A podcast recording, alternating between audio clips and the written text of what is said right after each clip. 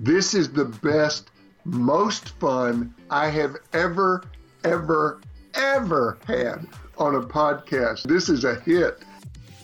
I'm Jesse Cole, your host of Business Done Differently, where we get to meet successful people who look at business differently and we get to know them in a different way.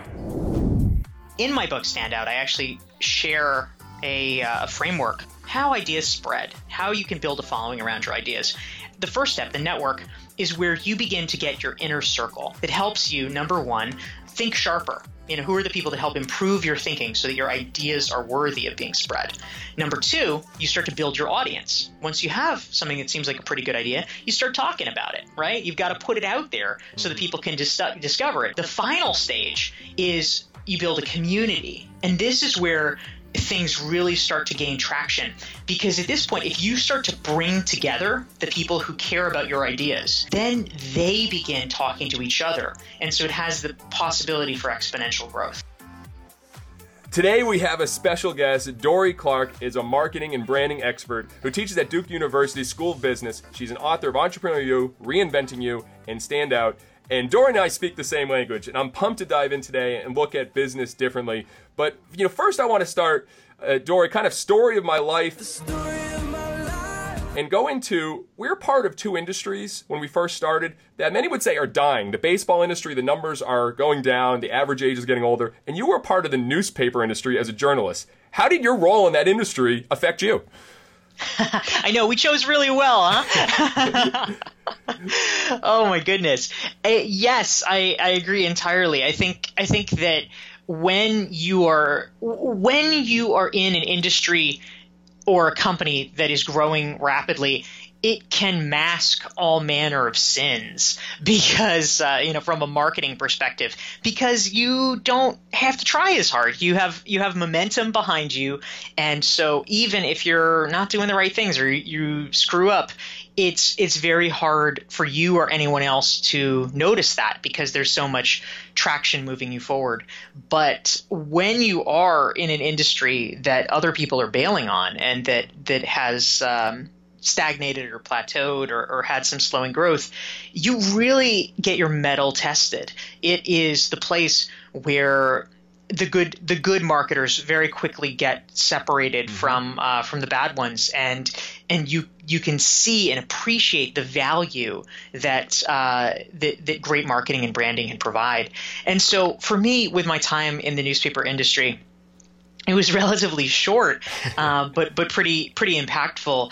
Um, I came in. I, I, think probably the biggest lesson that I draw from it is that first of all, um, it's really hard for anyone. You know, even even if you try to be you know a smart person and a smart observer, it's really hard for anyone to in the moment be able to understand the macro forces at play. Mm-hmm. Um, the, the newspaper industry, I got laid off in 2001, and that, that was really the, the beginning of the end. It, 2000 was actually the, the high point for the newspaper industry in America. It was the most lucrative year ever for newspapers. Things were going great. Yeah. And then immediately it started on this terrible cascade, which has led to nearly 40% of American journalists losing their jobs over the last, you know, 15 to 20 years.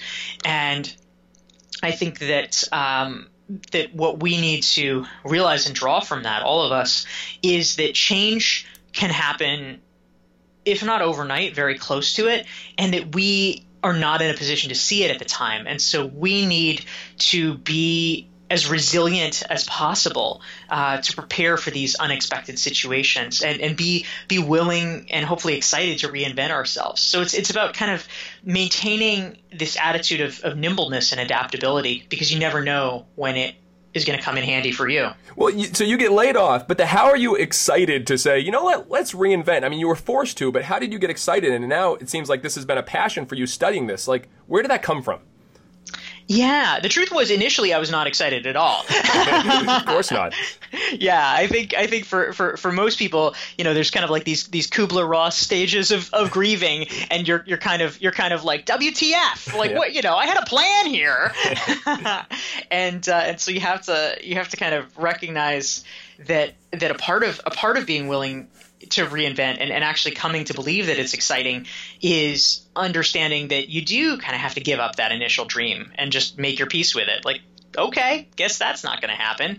Um, but you know, as as we as we probably have all seen in a lot of different areas of our lives, clearing out the stuff that doesn't work makes room for the stuff that does. It makes room for things that, that oftentimes can be even better. I mean, the truth is, you know, if we're if we're dealing in counterfactuals, um, let's pretend I didn't lose my job at the newspaper mm-hmm. and I had sort of progressed. The truth is, I would have been advancing in an industry that everything would would have been a slog. Yeah. You know, people people were not really getting promoted very fast because because any anyone who had seniority and wanted to stay in their job, they were clinging to it like a life raft mm-hmm. because there was nowhere else for them to go. And so it would have actually been a terrible place for, for a young reporter. Yeah. Um, I, I would not have had the opportunities that people five years or 10 years or 20 years before me would have had.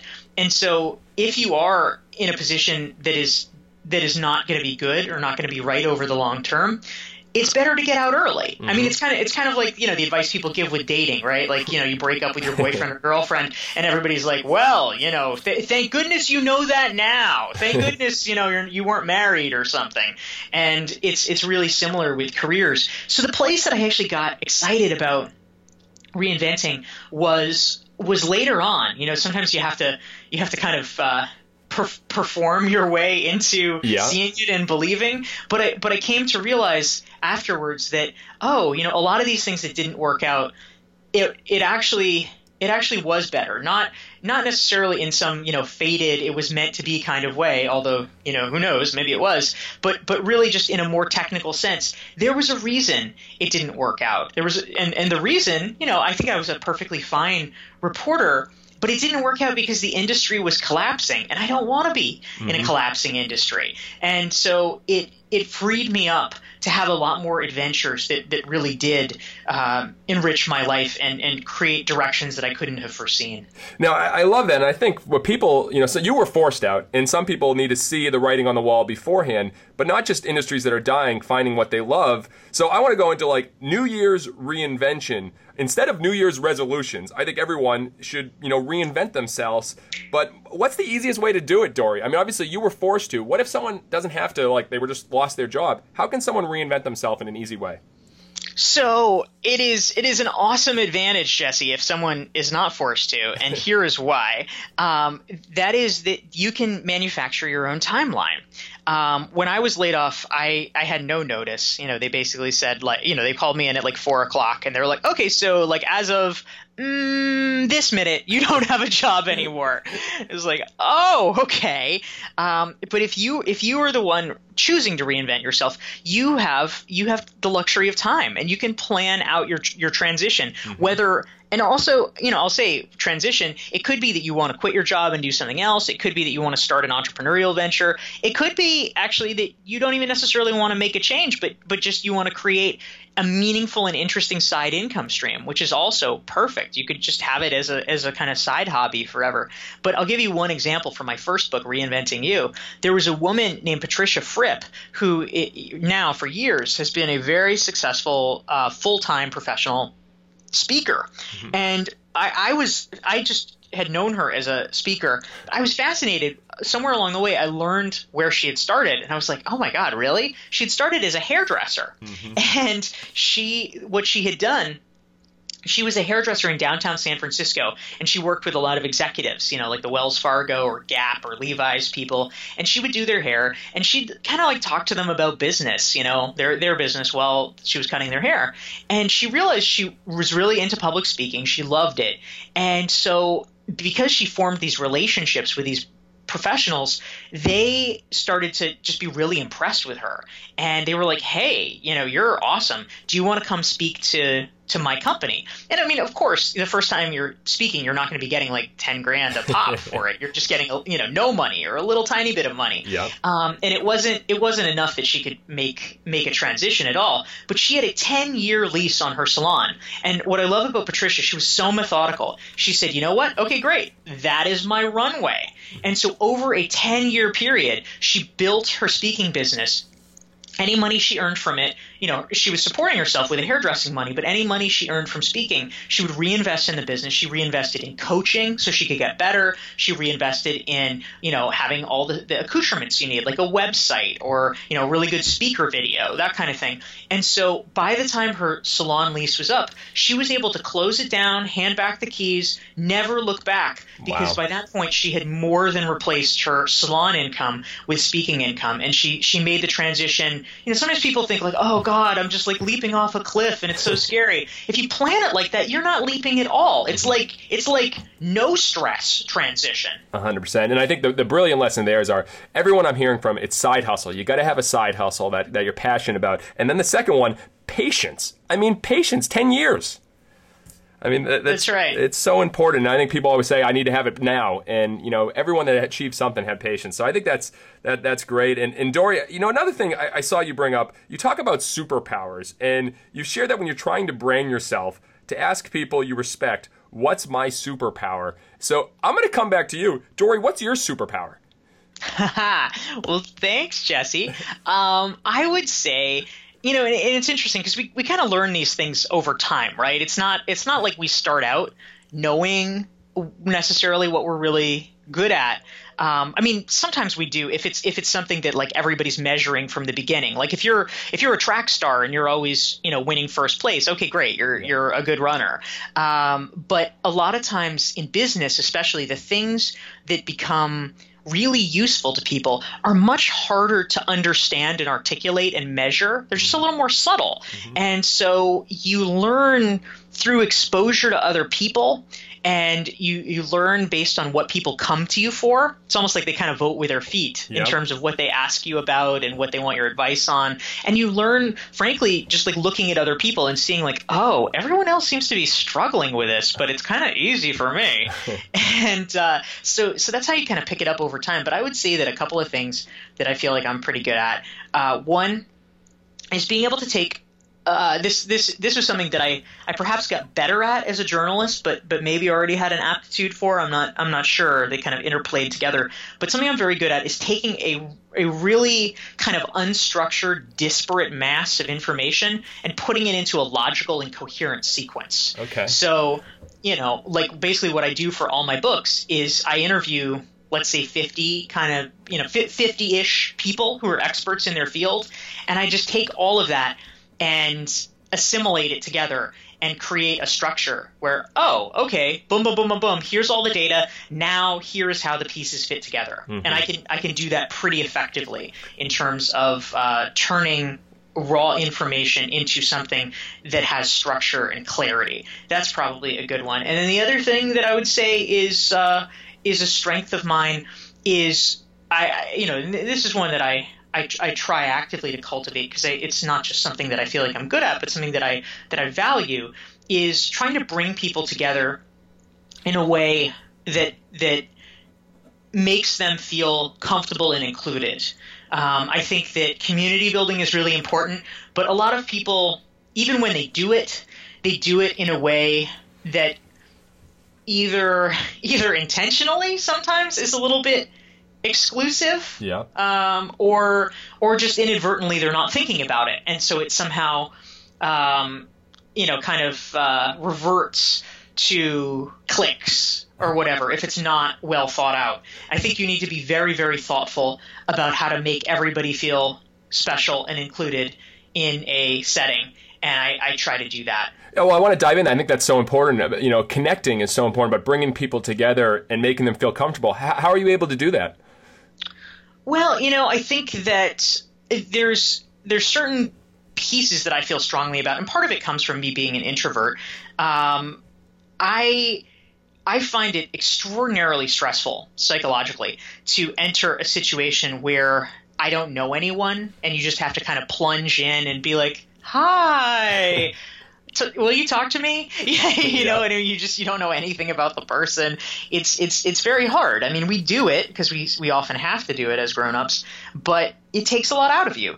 And so I feel like to a certain extent information is power. So for instance, this is this is not an approach that everybody shares, but I often will host dinner parties and what I like to do personally is a few days before, send out a list of who is there and a little bio of them and a link to their LinkedIn profile. And the reason that I do that is that especially for people who are maybe a little shy or they're introverted or they have a little anxiety about it, it gives them a chance to to research who's going to be there mm-hmm. and feel comfortable with it. And more to the point think in advance about what they might want to talk to that person about mm-hmm. so that they are not having in the moment to be like oh my god what uh, what do i say to a cosmologist? What's a cosmologist? You know like whatever whatever it is. And I, I think that that creates a little bit more psychological safety in the conversation so that they can enjoy it better. That's Smart. that's one example. I love it. All right i want to dive in a little bit on your standout philosophies and I was blown away, you know, asking more questions. I think that's a great tool that people don't do a lot and you do a great job in all your books. Um, I have the yellow tuxometer on how to stand out, and you have a 42 page self assessment, which I was blown away by. What are some easy questions, Dorie, that you could find someone to help them stand out? Yeah, definitely. I mean, one of my favorites, Jesse, which I, I know is a cornerstone of your philosophy, is what uh, it's it's what are the assumptions that people are making in in my field, mm-hmm. and what circumstances might have changed that would that would alter or impact those assumptions. So, you know, for instance, in a lot of industries, there's kind of this, oh, well, we do it this way because it's always been done this way. Yep.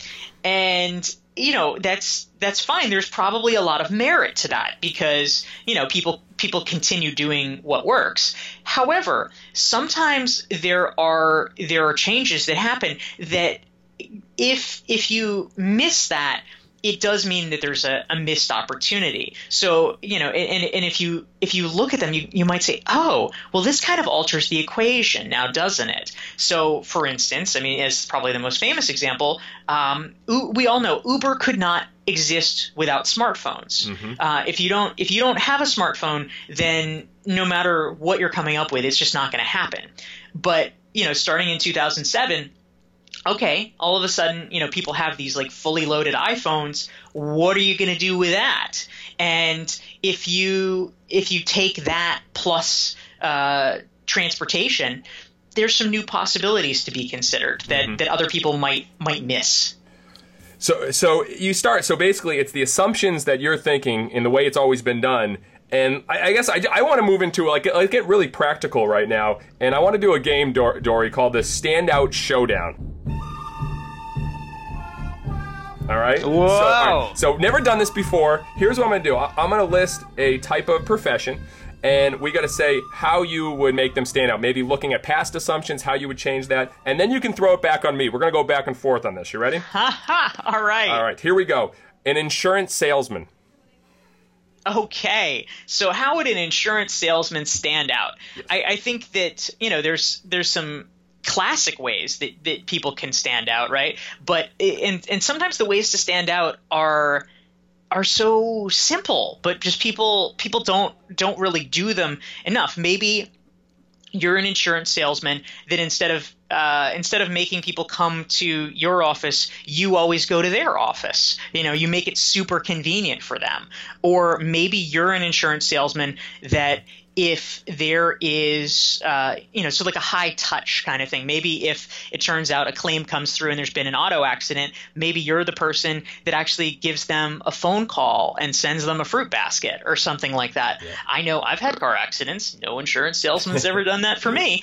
Um, that would that would breed a huge amount of loyalty. So you could go deep on on you know customer service and high touch. There's of course other ways that you could do it too. You could say, you know, maybe I'm uh, you could niche. You know, you could say, I'm going to be the insurance specialist for minor league baseball teams. Okay. And you know, if you're if you're a huge baseball fan and you're the person who can really talk shop knowledgeably and you know every facet of uh, of what a team needs, you know, why wouldn't you pick that person over some generic like, so what can I do for you, Jesse?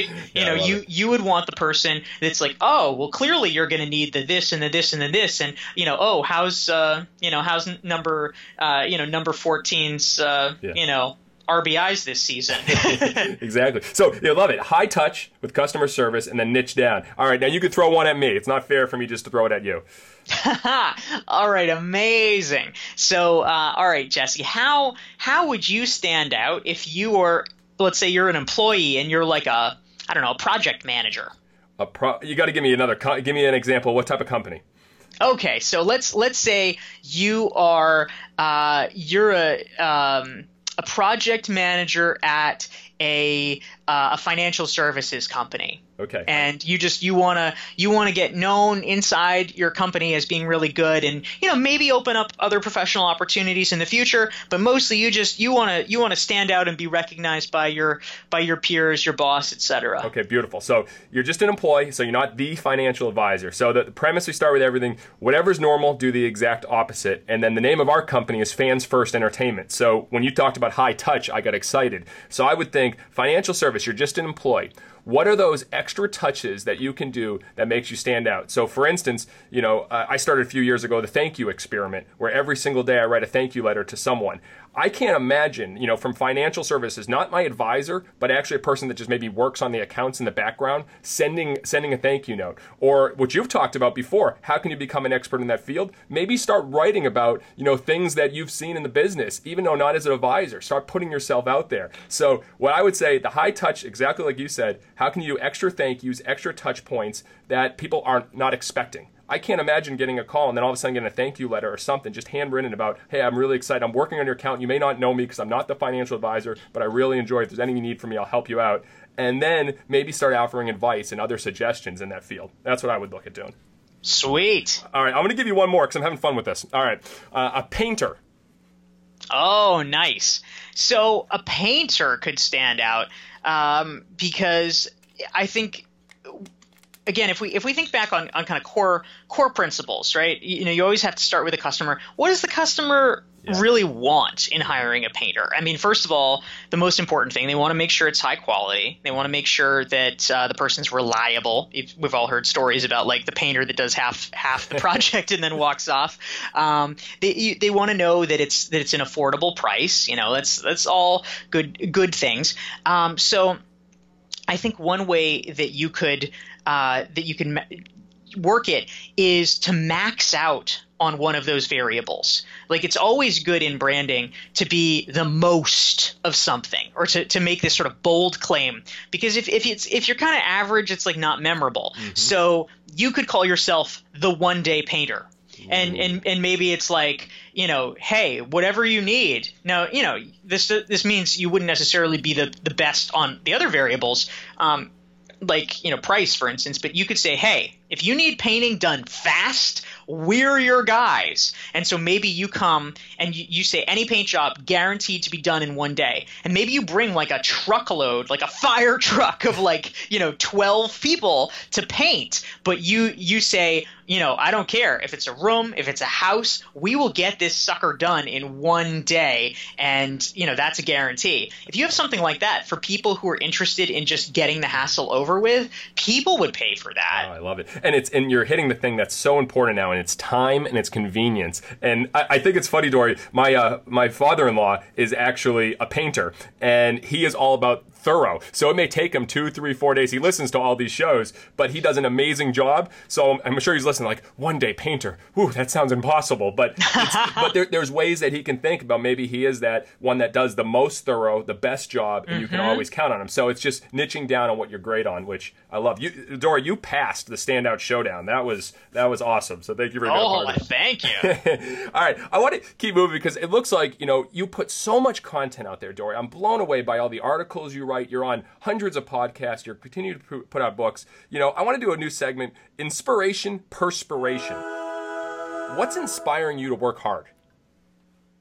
You know, I think what what is inspiring me to work hard, Jesse, is uh, kind of you could just call it self actualization, I guess. You know, to borrow to borrow a, a Maslow term. Um, I think that it is it is very important for me to feel like I am I am doing the best that I can to advance my career to the place that I that I want it to be and I feel like it can be. And you know, certainly I you know, I like I like earning money. That's great. Um, but you know, that's that's secondary to the the primary objective, which is I want I want to really feel like I'm maxing out my abilities. Mm-hmm. There's a quote, a great quote by Abraham Lincoln, which is "Whatever you are, be a good one." and I, I, think I think that's a, a good philosophy for all of us. Like, you know, who cares? You're a painter, you're an insurance salesman, you're a marketing consultant. Just like, just freaking do it. If you're gonna do it, do it. Yeah, do it well. Be good at it. I, I love that's it. That's right. You, and I want to go into one little tactical thing. You've built an email list of I think almost fifty thousand people, and um, how long did that take you, and how did you do it? Just to get into a little detail, because that's that's perspiration. That's that's working hard. Yeah, thank you. Um, well, it, it was it was a very specific goal of mine. So first of all, um, I'm a I'm a big believer. You know, speaking of another aphorism, I'm a big I'm a big believer in what gets measured gets done. Mm-hmm. And so in 2015, I decided that that would be the year that I would really get serious about building an email list. So I'd kind of kind of you know done a a, halfway sort of um, version before that of kind of assembling names and, and whatever like uh, the person gave me their card like you know that kind of thing. But uh, but i hadn't really focused on it. But in 2015 around the launch of my book stand out i decided okay this is going to be a primary focus. So for the first time i developed a so-called opt-in lead magnet which um, for folks who are not familiar with that terminology is a giveaway that um, that people would presumably and hopefully be interested in receiving. And so it gives them a good reason to opt in for that and to join your email list. And of course, they can unsubscribe from your email list at any time, but uh, presumably if they give it a chance you hope that they would like it and would stay on it. Um, so i was launching my book standout so i created you were alluding to, to this before the 42 page standout self-assessment. It's a nice companion to the book and kind of you know also an introduction to the book for people that that maybe don't have it or aren't familiar with it. And it's uh, it's just this series of probing questions that help people get at how their ideas are different, how they can position their their business to uh, to be different, to uh, to really individuate themselves from the competition. And so um, that was something that I began, first of all, linking to in the bio of various blog posts that I wrote. Mm-hmm. Um, so that was one way to drive uh, opt in traffic. And another was to be on a bunch of podcasts. In 2015, I was on 160 podcasts. Uh, and I would and I would mention it on all of them. And so, if anyone actually is interested in checking out what the lead magnet was or what it looked like, um, you can get it for free at dorieclark.com. It's d o r i e c l a r k.com slash join J O I N, and you can get the 42 page standout self assessment. Love it, bro. And it's just the, the focus. I mean, singular focus. This is what I'm going to do, and, and, you did it. And I think that's so important for people. They try to do so many things and they don't do them well. You focused on one thing, and I'm sure has this made a huge impact on your business?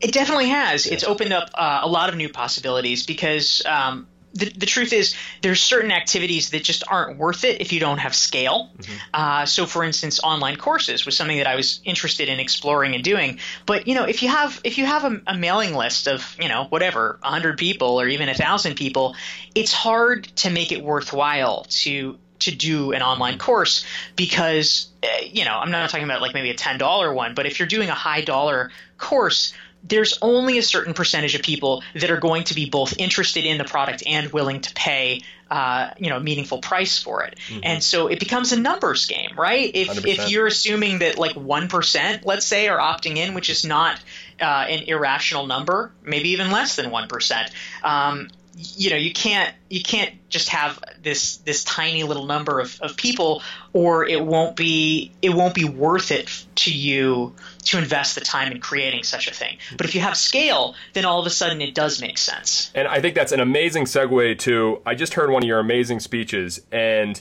you finished the speech and this is unquotable. That's what she said or he said. You said, we need to think about how to scale our efforts, how to do it once and share it with the world. If you want your ideas to have maximum impact, we need to figure out how to make our voices louder and go further with the same amount of effort. If we can scale our ideas, that is where we can start to make a difference. Profound. How do you do that? Yeah, thank you. Well, the the way the way that you can begin to do that, Jesse, is in in my book Standout. I actually share a, uh, a framework which is about how how ideas spread, how you can build a following around your ideas. And the basic idea is what I call first you you build a network, then you build an audience, and then you build a community. Mm-hmm. And the distinction uh, in this is this is something drawn from the interviews that I did with 50 plus thought leaders across a spectrum of different fields. Then, then the first step, the network, is where you begin to get your inner circle. These are your friends, your colleagues, your kind of brain trust that helps you, number one, um, think sharper. You know who are the people that help improve your thinking so that your ideas are better your ideas are worthy of being spread? Number two you start to build your audience. Once you have something that seems like a pretty good idea you start talking about it right? You've got to put it out there so that mm-hmm. people can dis- discover it and say oh this this is cool. This jesse makes a lot of sense. I want to i want to start hearing more from him and so this could be through blogging, it could be through podcasting, it could be through writing a book, you know, any any of the many things that you are doing or that other smart people are doing. And you build this audience where people are starting to say, "Oh, you know, this this is cool. I resonate with this person." But even then, you might have a pretty good audience, but it's hard it's kind of hard to scale because you're talking to them, but you're the only one talking to them, mm-hmm. right? The final stage is you build a community. And this is where things really start to gain traction. Because at this point if you start to bring together the people who care about your ideas and this could be in person like with meetups or a conference or something like that a workshop or it could be online. It could be a list serve. It could be a facebook group. You know there's a lot of options. But if you somehow bring people together who resonate with your ideas, who share a philosophy, then they begin talking to each other. And because it becomes a bigger part of their life, they start talking to other people. And you are now officially no longer the only person talking about these ideas. They are too. And so it has the possibility for exponential growth. Uh, it's outstanding. And that's what you talked about earlier is one of your superpowers. You said you bringing people together, and it's like growing the community from there, all of a sudden, it just starts building for you. And I'm sure every day you're having you're seeing exponential growth because the community is talking about what you're doing. That's right. That's yes. Brilliant. Love it. All right, we want. I want to go some rapid fire and some more fun games because I know I know you're ready for it. All right. So this is going to be love it or leave it. And I usually do this with different brands about, you know, whether you love the brand or you don't and we want to leave it. But I'm actually going to do this have you give an example of a brand that's standing out. So I'm going to name an industry and you got to name maybe a brand or a person that is standing out from there and maybe why, okay? Oh man, okay. All right. You've been on the speaking circuit for a while. How about one speaker that is really doing something differently that stands out? Oh, nice. Well, I I think that uh, you you're a Michael Port guy, right? Is that is that correct? I, I mean, I've read all of Michael Port stuff, and I know M- Mike Michalowicz is who I'm close with, who also works with Michael Port. Yeah, there we go, there we go. So so I think Michael Port is a great example here because he is somebody who uh, I, I, he has the advantage of both standing out and having a good reinvention story because his initial book that he got well known for um, was uh, was basically about uh, how to how to build a successful consulting business, right? Mm-hmm. And so that was his initial uh, his initial entry point into the marketplace. But he's actually reinvented his business model to focus on speaking. Mm-hmm. And so he had a book that came out a couple years ago called Steal the Show. He now has these these workshops and community. Speaking of building a community, um, called Heroic Public Speaking, that he's done a, a, fantastic job at. So I think that that all those things are pretty valuable. Outstanding. How about an entrepreneur?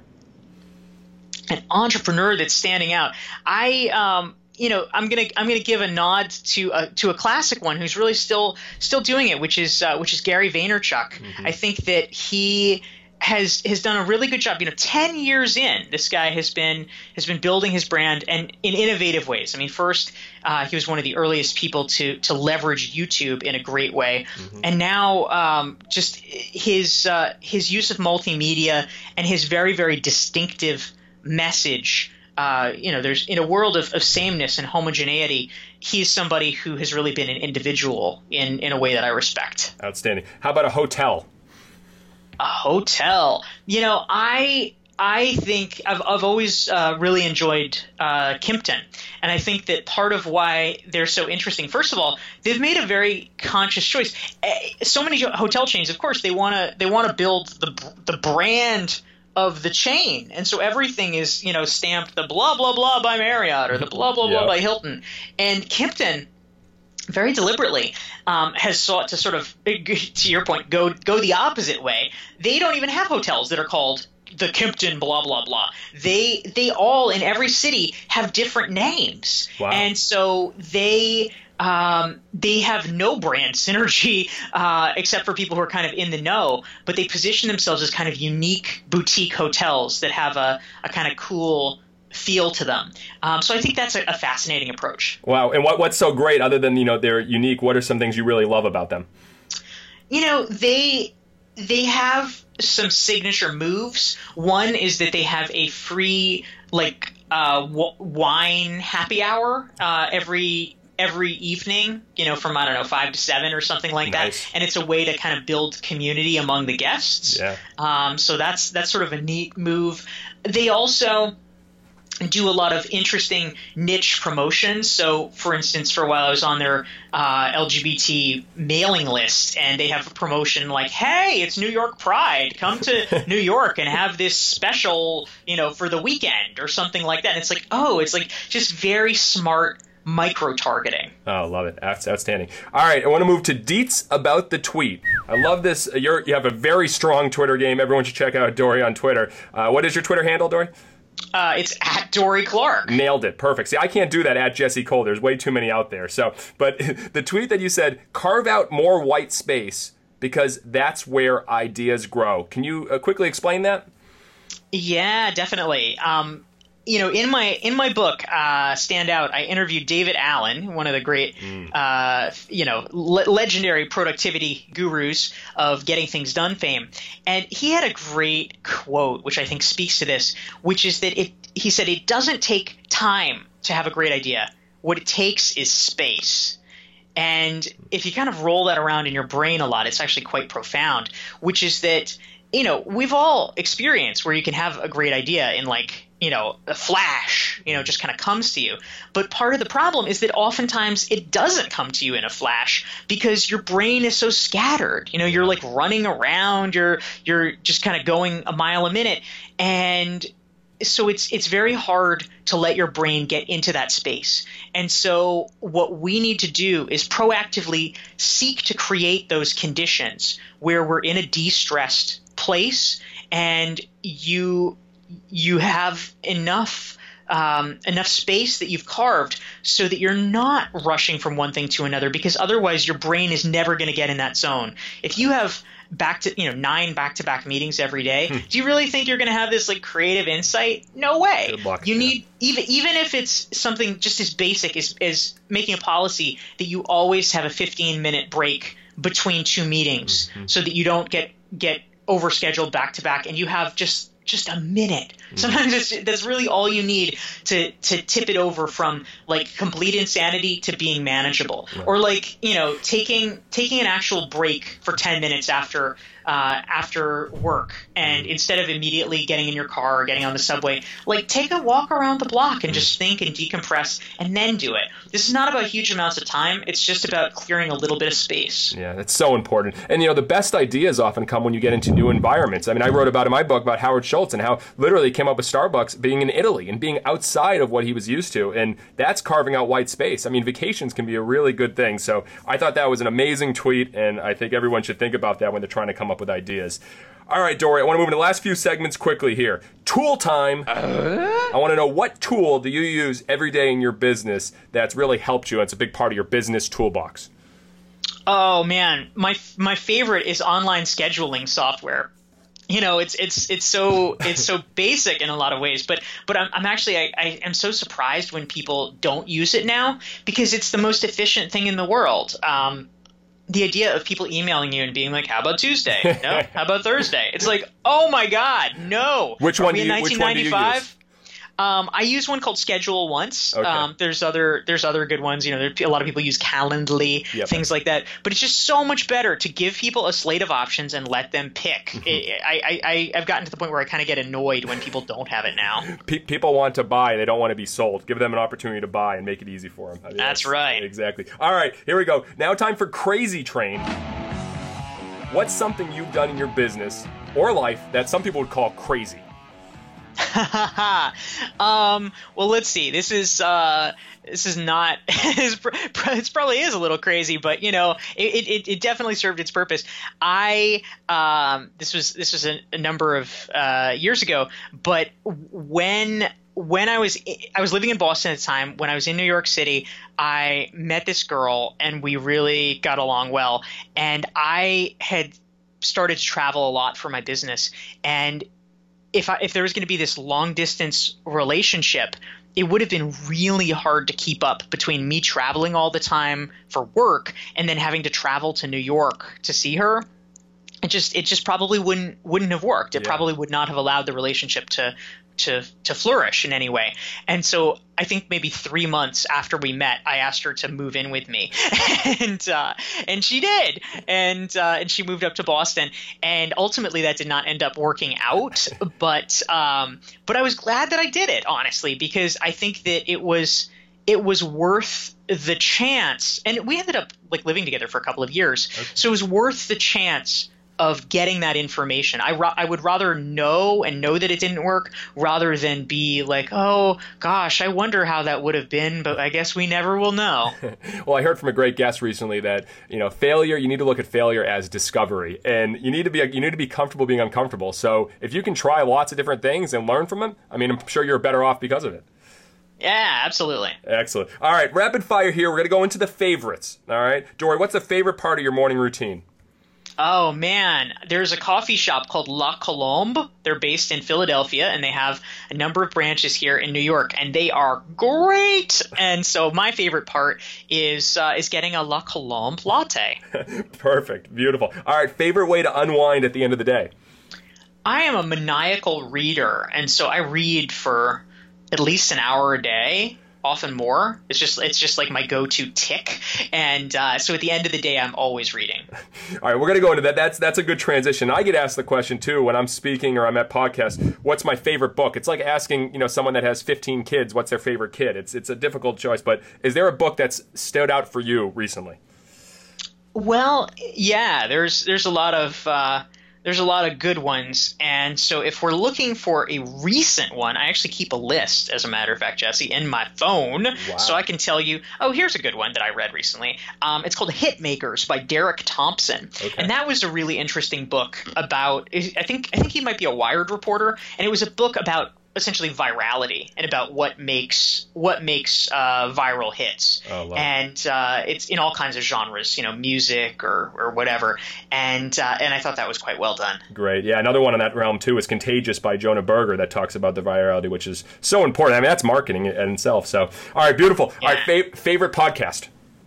favorite podcast oh but pre- present company uh, excluded here um, other ones that i that i really like um, i i have uh, been listening lately let's let's see who who my i'm actually going into my phone right now Love it. Um, oh well, this this is just great. I'll, I'll give I'll give a shout out to um, you know I think Malcolm Gladwell did an amazing job with his with his new one. It's called it's called Revisionist History, Nice. and it's just it's it's so smart. You know, it's basically every episode is basically like one of his New Yorker articles, and so I just I just feel like such a treat. Like oh my god, really? You're giving us this for free? that's so awesome. that that's awesome. Beautiful. And the last one of the favorites, a favorite TED Talk that stood out for you. Oh yes, so many great TED talks too. Geez, um, I think a, uh, one one that I really love and have uh, you know, it, it's it's not that it has millions of hits or anything like that, but it's one. So so you know, I think it would be too easy to be like, oh, you know, I like Jill Bolte Taylor or whatever, because like everybody's already seen that, Yeah. uh, e- even though it is great. Um, what I one that I really like, and I like it uh, enough that for for the teaching that I do for uh, for Duke Fuqua, I actually show this to all my students. Um, is a TEDx talk. It was TEDx NASA by a friend of mine named Steven Shapiro, and it is a talk about innovation that he does to a bunch of literally rocket scientists. So you know, what can you teach rocket scientists about innovation? uh, well, Steve makes a, a good uh, a, a good a good gambit. He has a lot of really interesting things to say. So it's a it's a short talk. I think it's six minutes. So it's Cool. uh, it's totally worth it. Steven Shapiro at TEDx NASA. Excellent. We'll put that in the show notes. And now, magic moment. What's one moment you will never forget? a, m- a moment that I will never forget is um, is actually uh, signing the contract for my first book. That was Wow. something that had been a dream of mine, you know, really since childhood. And I just, you know, for whatever reason, who knows? Just as a kid, I thought it was really cool, and I really wanted to write a book. And I had to. I had to try pretty hard. There were a lot of setbacks. I wrote three different book proposals before I actually was able to finally sell one, to finally sell my fourth. And so, um, you know, along the way, it kind of felt oftentimes like it was not really going to happen. But so to finally be able to, to sell the, you know, to sell the book and sign the contract was really great for, for reinventing you. Wow, amazing. All right, Dorie, the final four. What's something you've done differently in your life to stand out? Well, something that that I have done uh, differently to stand out. Um, you know, I, w- I wish uh, I, I wish this wasn't like still a thing. I think it's becoming less of a thing. But so, you know, something that I feel that I feel really good about, just in terms of like um, putting what I think is good energy out into the universe, is that I've been you know out as a gay person since I was 14, and so I feel like if you can just if you can just be like yeah, that's my deal, whatever. that kind of sends a message to other people too that they can just be themselves. And so I hope I hope that that contributes to a sense in the world of people just not not having to pretend so much about anything. Love it. Now, what else? What advice would you give someone to stand out in business and in life? I think uh, I'm a huge proponent of content creation uh, in whatever form that takes. It could be written, like blogging or books. It could be podcasts, videos, whatever it is. But um, one of the principles that I teach in my Recognized Expert course is that the, a cornerstone, one of the most important things you can do if you really do want to be a recognized expert, is you have to you have to create content because otherwise people literally they just won't know what your ideas are, and so therefore they can't tell if you are an expert that should be recognized. So it starts with content creation. 100%. Final two. What's the best advice you've ever received? I I think um, I think the best advice. This this sounds so banal, but it actually makes a really big difference. Um, it's it's not not getting an office. I uh, I think that there's a lot of things where people feel like, oh, I have to do this. You know, this is what respectable business people do. But I really love working from home. I mean, I know it doesn't work for everybody, but a offices are expensive, and b like kind of the point of being an entrepreneur is doing things the way you want to do them and so recognizing that that i could work from home has been amazing i've done it for you know 11 years now and uh, it's very satisfying Awesome. And the final question, Dorie. How do you want to be remembered? i would like to be remembered as somebody who helped other people figure out how to crack the code to get their best ideas heard i would like to really um, improve society by by getting getting talented people to uh, to contribute and and to have their ideas appreciated and recognized rather than just the people with the loudest voices in the room. Wow. Well, you've certainly done that. Dorie, you've made an impact on me, an impact on our teams here, and I can't thank you enough for being on Business Done Differently with us. Hey, thank you so much, Jesse. Great to talk with you. Outstanding. Is there anywhere we can send people? I know you got a lot of great books. Where can people learn more about you? Totally. On my website, dorieclark.com. It's D O R I E C L A R K.com. Uh, you can get more than 500 free articles that I've written for places like Forbes and the Harvard Business Review. And you can also pick up a copy of the 88 question entrepreneurial you self assessment, too, if you're interested in developing multiple income streams in your business. Outstanding. Dorie, thank you so much. I really enjoyed having you on the show. Great talking with you, Jesse. Thanks. Great. great. Hey guys, thanks so much for your attention. Make sure to check out findyouryellowtux.com. I'm giving it away for free the secrets of the Yellow Tux playbook, the six secrets to stand out directly from the book Find Your Yellow Tux. Hope you grab a copy of Find Your Yellow Tux How to Be Successful by Standing Out. I appreciate you guys. Until then, stop standing still, start standing out.